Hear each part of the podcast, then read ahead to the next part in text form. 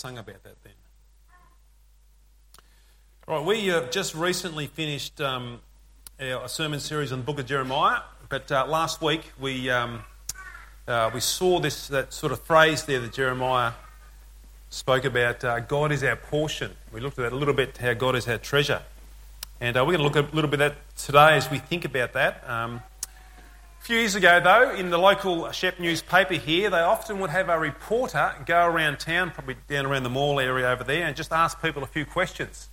And one of the most popular questions, or the one common question, was uh, What is the one thing you want to achieve in your life?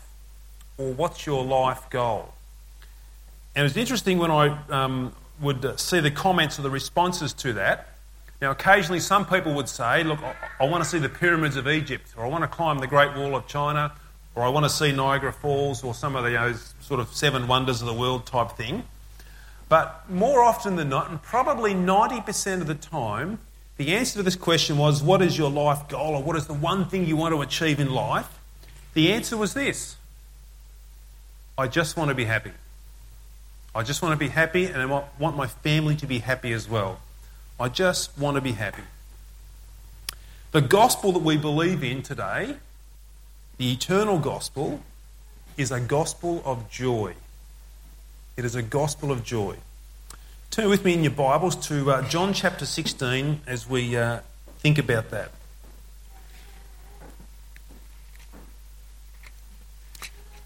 John chapter 16, and we're going to start at uh, verse 16.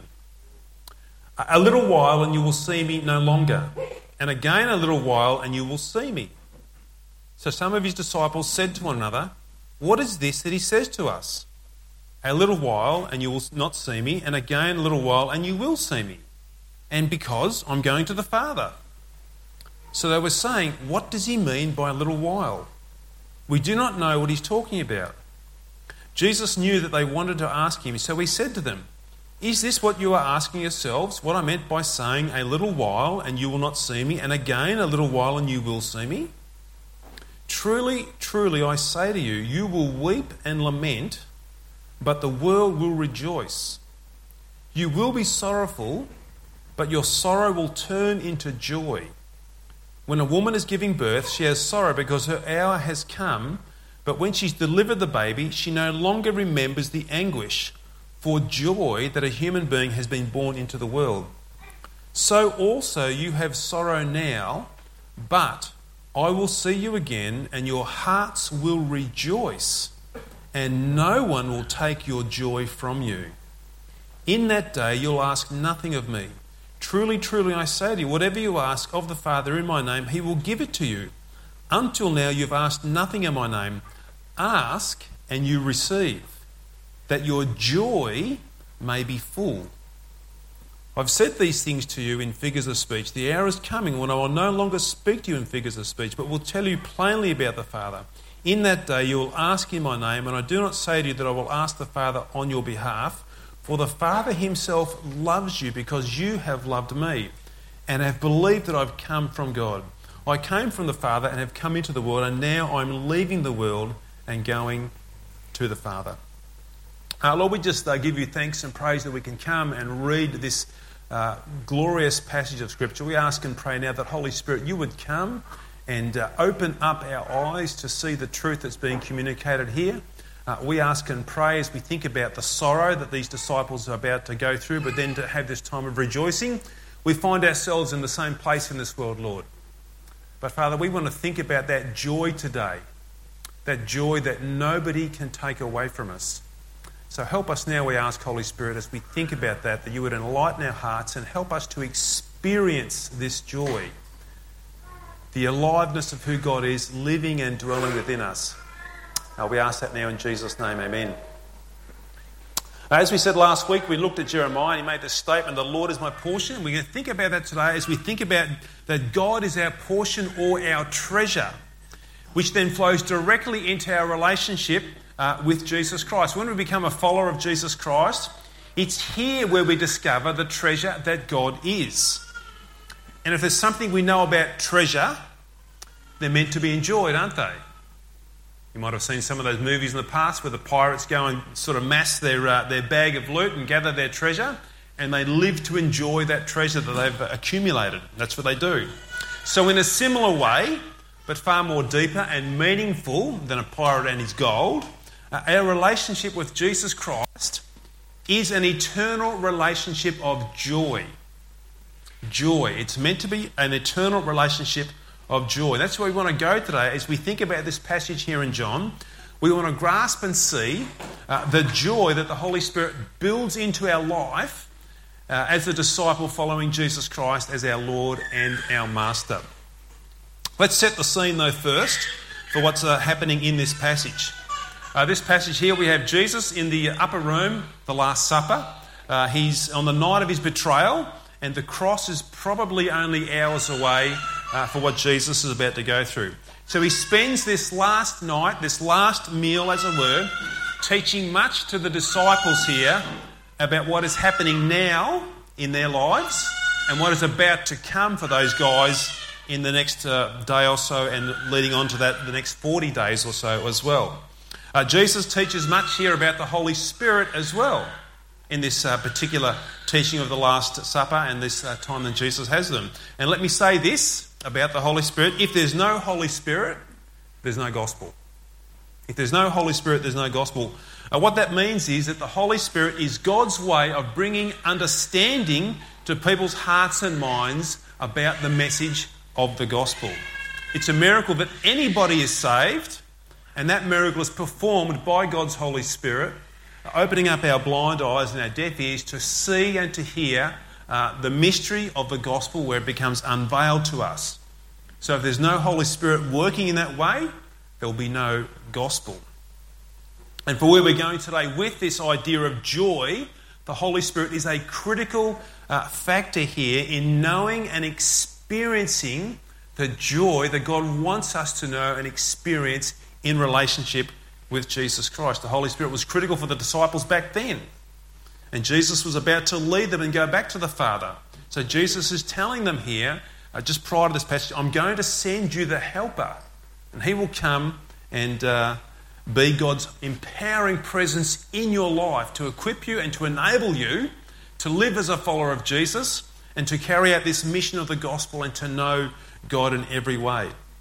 So, as Jesus is talking about this with these guys, with the disciples, this going and then coming back again, and these guys are in confusion. They don't know what's going on, particularly in verses 16 to 18. Uh, they're puzzled there. They can't work this out. What's Jesus on about at this time? What's Jesus talking about? Well, this is what he's talking about. He's saying this In a little while, you won't see me. In other words, I'm actually going to the cross to be crucified. I'll die and I'll no longer be with you. That's going to happen in a little while. And then he says, Again, in a little while, you will see me. You'll see me again because I'm going to rise from the grave.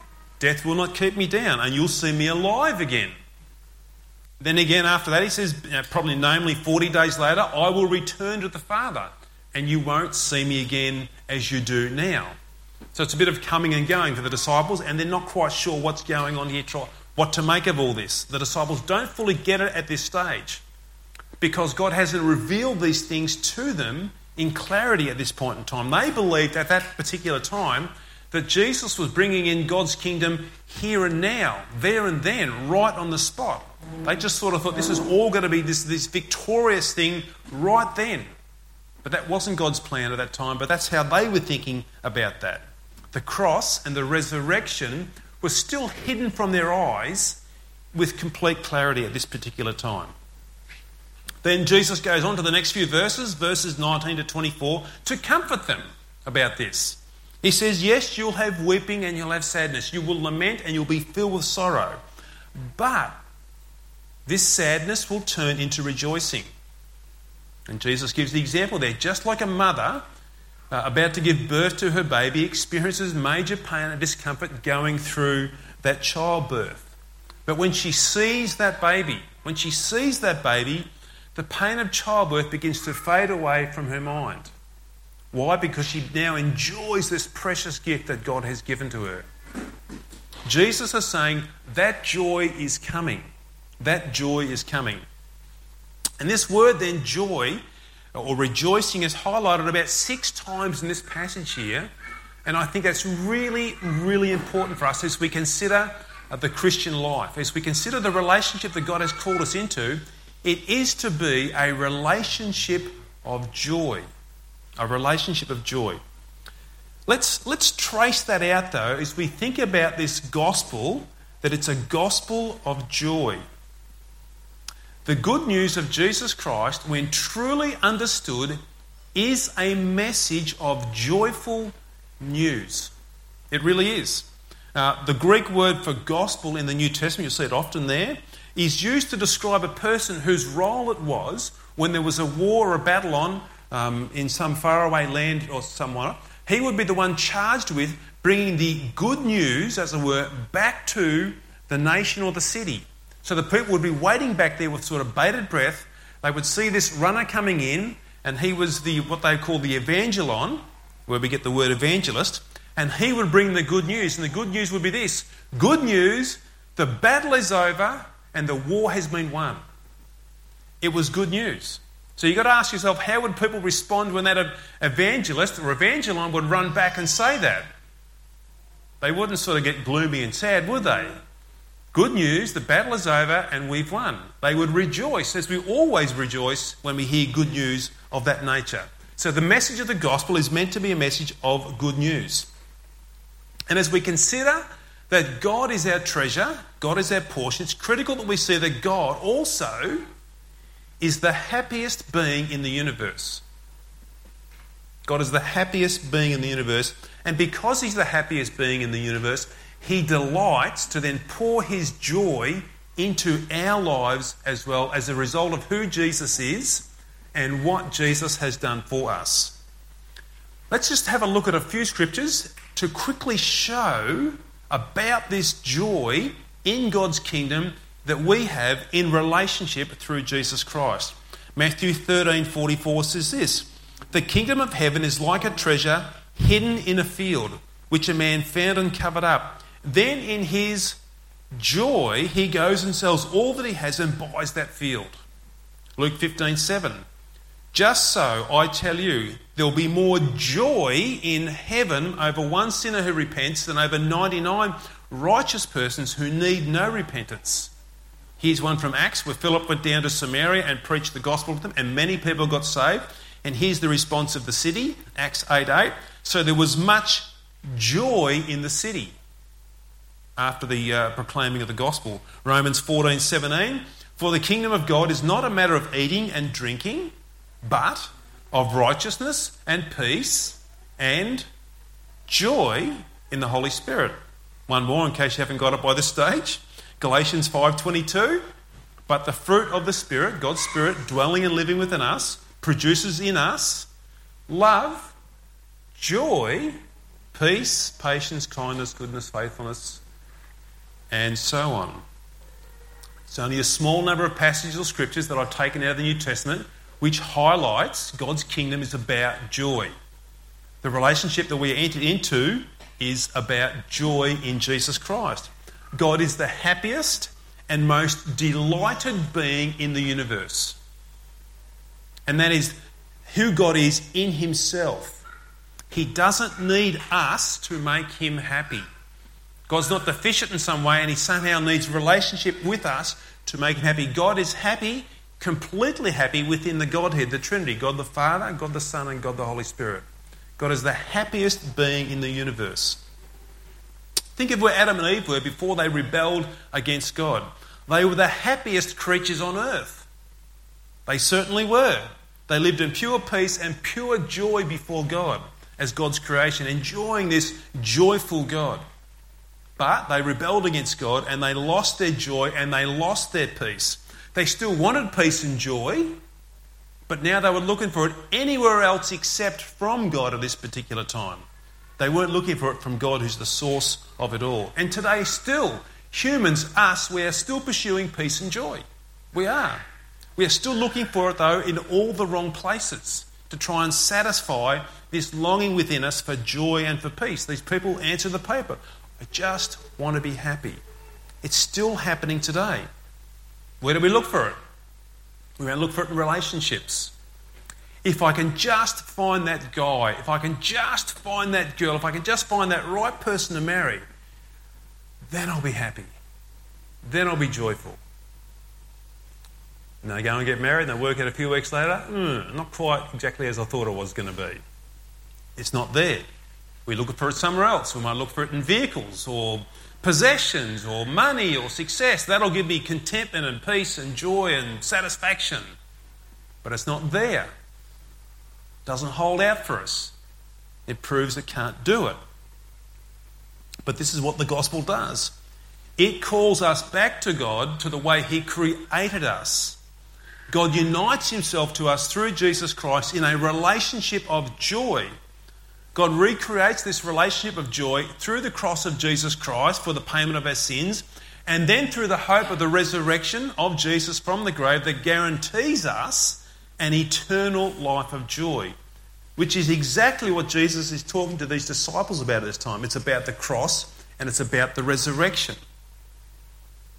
And the joy is this, if we think about it, that Jesus has completed or is about to complete in their particular context, what we could never complete in ourselves. Jesus is about to pay the price of sin, our sin, that we could never pay in ourselves. In fact, Jesus had no sin of his own to pay for. He purely went out of love to pay the price of our sin. And the joy is that we have eternal life now in Jesus Christ. The joy is that ultimately we will be with God forever, living in eternal joy. And that will be our highest joy for all eternity. The, the source and fountain of it all, God Himself, we will exist and live with Him in nothing short of pure, unending, continually growing joy. The psalmist saw it like this as he thought about God.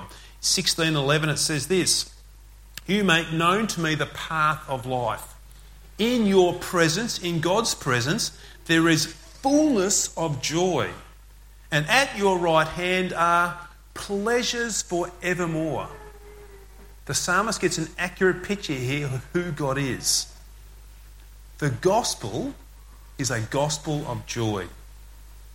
That's why Jesus could confidently speak to his disciples in that way.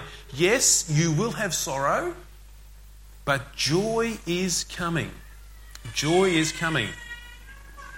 And another vital element here of this joy is the Holy Spirit, God's Spirit living within us. One of the most powerful things that God can do for us as disciples of Jesus Christ is to give Himself to us, which is what He does through the Holy Spirit living and dwelling within us. An author out of America, J.D. Greear, says this Better the Jesus inside of you than the Jesus beside you. Better the Jesus inside of you than the Jesus beside you. And what he's saying is this Jesus, by the Holy Spirit, lives within us, goes with us wherever we are. And one of the chief works of God's Spirit, the Holy Spirit within us, is to grow this joy, to, to supernaturally, as it were, grow this joy as we see and grasp the message of the gospel of Jesus Himself. Let me say something about this joy as well, which I think makes Christianity and Jesus Christ stand alone in comparison to any other cult or religion you may think of that's going about in this world. In Islam, there is no true joy. There is no true joy in Islam. You are working under guilt and fear to try and appease an unhappy God. That's what Islam is about. And you never know how you're doing. You're always uncertain of where you're travelling as far as this um, Islam God is concerned. It's guilt and it's fear. Buddhism and Hinduism is no different. It's no different. There is no true joy there either. You're always striving to become a better you in Buddhism or Hinduism. You're always trying to move up the scales of life to try and achieve perfection. You're trying to move up one more lo- level, one more level. They claim peace and, and contentment, but they can never satisfy. There's always guilt and uncertainty there. Jehovah's Witnesses and Mormons are exactly the same. These cults aren't Christian. They may quote Christian things, but they aren't Christian at all. And they haven't got any real gospel joy attached to their cult either. Their sense of salvation is based on works. It's knock on more doors, it's attend more training sessions, and it's work harder to make yourself a better JW or a Mormon. And you might get saved in their eyes in that way. There's no free joy there, it's only guilt and fear to do better. Christianity, through Jesus Christ and the joy that it offers, stands alone. There is nothing else to compare with this in the world. It's a gospel of joy. Here's another aspect of this joy that sets it apart from anything else in this world. Look at what it says there at the verse uh, at the end of verse 22. It says this, and nobody can take your joy away from you, is what Jesus says to the disciples. Nobody can take your joy away from you. That's an astounding statement. It's a deep joy, it's a strong joy, it's actually infused into our very being just as the Holy Spirit indwells us. Nobody can take this joy away from you. So, why is it that we can't have this joy taken off us? Why is it that nobody else can come and steal this joy from us? Because simply nothing can separate us from Jesus Christ. Nothing can separate us from what He has done for us. When Jesus has truly captivated our heart, His glory, His wonder transforms all our desires. We are renewed from the inside out. Our heart, when truly captivated by Christ and by the gospel, has a newfound object of desire that we want Jesus. We want to have our life shaped in His. We want to have our life transformed by Him. We desire to have Christ and all that He is, and we don't want to let Him go. This is the work that God's Spirit does in us through Jesus Christ. He holds us close to Him. So people will gladly part with anything else in this world except Jesus. You can't take that joy away. Let's show how it looks here. Look, have a look at in, um, in Hebrews chapter 10, where we talk about this joy. But recall the former days when, after you were enlightened, you've heard the gospel, you've heard who Jesus is, you endured a hard struggle with sufferings, sometimes being publicly exposed to reproach and affliction, and sometimes being partners with those so treated. What's happening here? I think it looks like somebody's trying to take their joy away.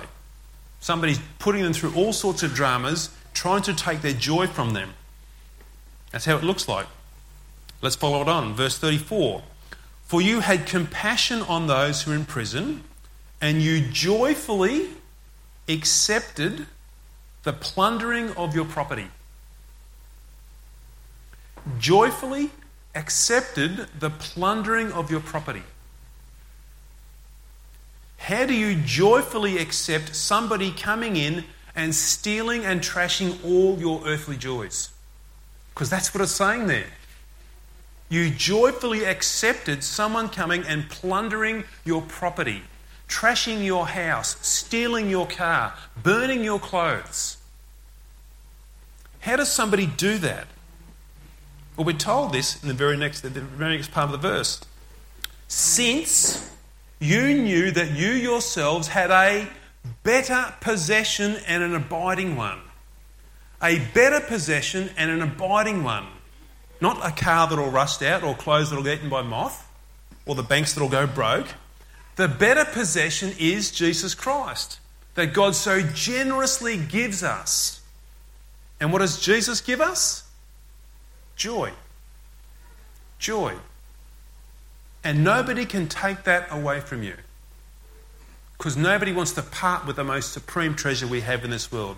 And this is the joy that the Holy Spirit desires to grow inside of each and every one of us as we come into relationship with Christ. It's what the Spirit does to us. He works to grow our joy in God. Now, this is really important for us again. We live in a broken world that doesn't experience all this God given, joy in its fullness yet. The disciples are going through this very same thing. There's sorrow, but there's joy coming. And we all live in that sort of broken stage of this life.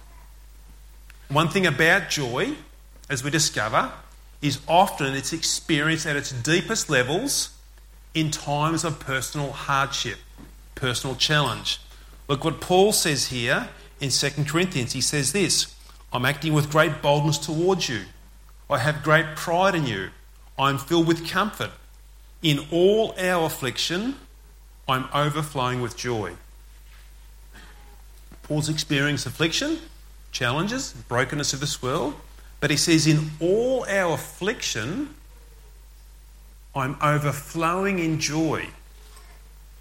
So, how does Paul, or how do we, overflow in joy during affliction, during trial, during challenge, during brokenness.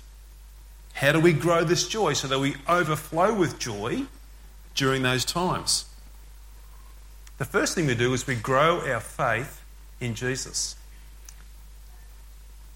Look at this uh, verse in Romans 15 where Paul's writing again. He says this May the God of hope fill you with all joy and peace in believing, so that by the power of the Holy Spirit you may abound in hope.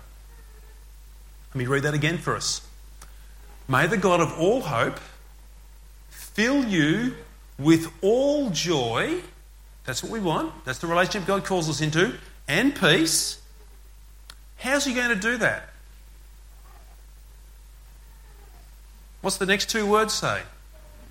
In believing in our faith, in our trust, in our believing, so that by the power of the Holy Spirit you may abound in hope. God the Holy Spirit fills us with joy through our faith, through our believing. So our faith becomes key in growing our joy in who Jesus is. So, to grow our joy, we must grow our faith. Because it's through believing that the God of whole hope fills us with joy and peace. How does that look for us? Or maybe it might look just like this I visit the doctor and he sits me down to hear the results of my scans. He tells me this he says it's stage three cancer and you've got a 50 50 chance of survival. My first reaction is I'm quite numb. My mind can't think straight. I wasn't prepared for those words. I'm feeling deflated. I'm feeling empty. The world just seems to be spinning around me as those words echo in my mind. A 50 50 chance of survival. In the natural, in the natural, there's absolutely nothing to be joyful about when I hear that. In the natural. But God fills me with joy and peace by believing through faith, doesn't He? As we just saw in Romans. So, I stir my faith into action. I begin to enliven my faith. I begin to breathe life into my faith. And how do I do that? I go to John chapter 11, verse 25, 26, and I might think about this. Jesus talking to Martha says this Jesus said to her, I am the resurrection and the life. Whoever believes in me, though he die, yet shall he live. And everyone who lives and believes in me shall never die. Do you believe this? Do you believe this? As I've left the doctor's surgery and I go home, I reflect and think on that truth there that I read in John chapter 11. And the Holy Spirit takes that truth and layers it word upon word deep down into my heart. It helps me to think about that, reflect on that, and meditate on that. And then what happens is my faith rises as I believe that truth. My faith rises as I believe that truth. That Jesus says, I am the resurrection and the life. And though you die, you will live. Then, through the power of the Holy Spirit dwelling within me, my mind begins to change. my thinking begins to change. Instead of despair and fear of cancer and dying, sort of crushing me with those thoughts, I now have hope. Hope that God is with me all the way through this challenge. And even if He doesn't heal me and restore me, which God can do in His sovereignty and His healing powers, even if He doesn't do that, I know that I will beat cancer by dying and being with Jesus forever, alive with Him. That builds hope within me.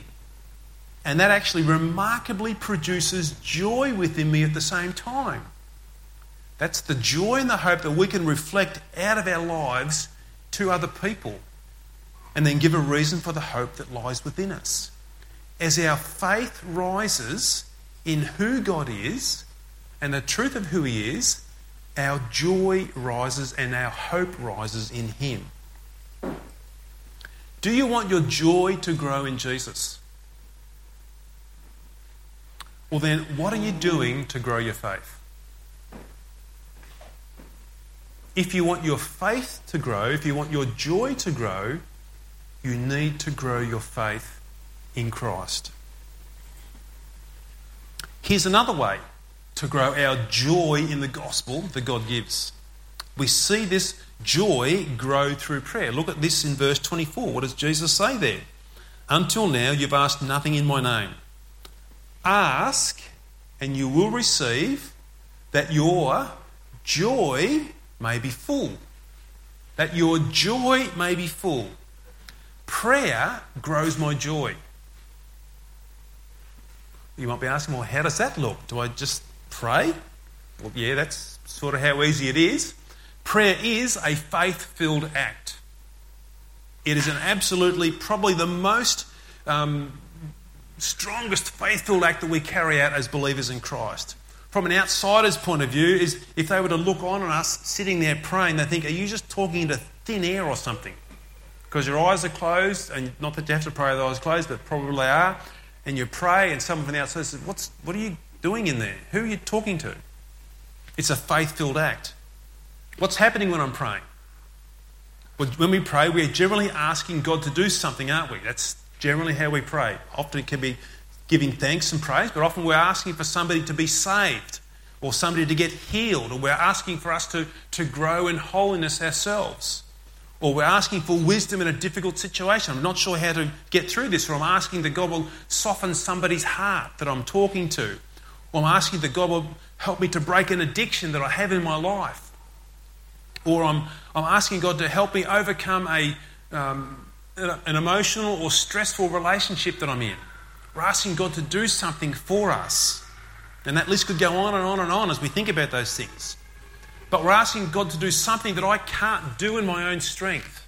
I'm not able to do that. When we pray, we're acknowledging that God is all powerful and sovereign, that He can do all things according to His will and purposes, that He reigns and rules over this earth. We're acknowledging that as we come and we pray. But we're also acknowledging there's so much stuff I can't do in my strength.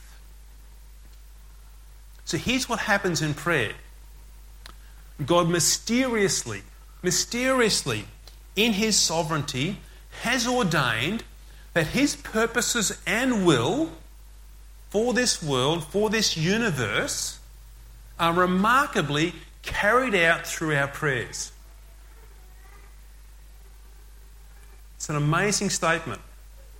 God mysteriously and in His sovereignty has ordained that His purposes and will are carried out through our prayers.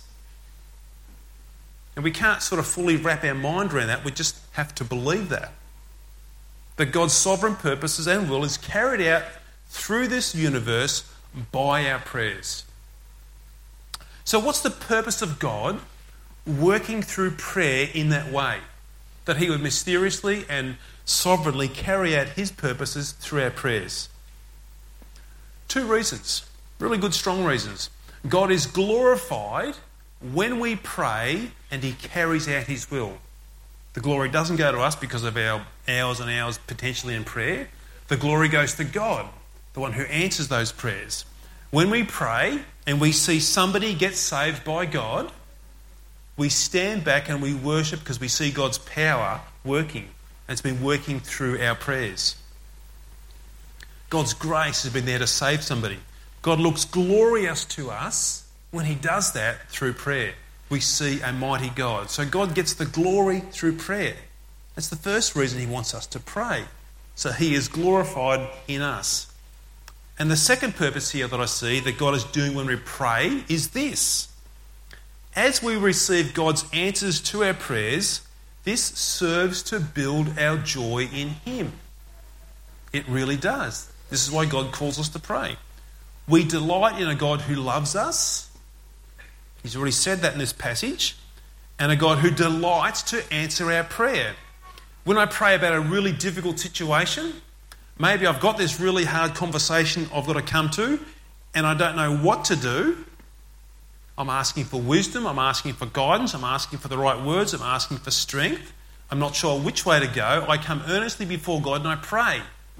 And then by faith, I enter into that conversation. I don't just sit there and wait for God to speak out through my mouth. I actually engage myself into that hard conversation, but I've already prayed beforehand going there.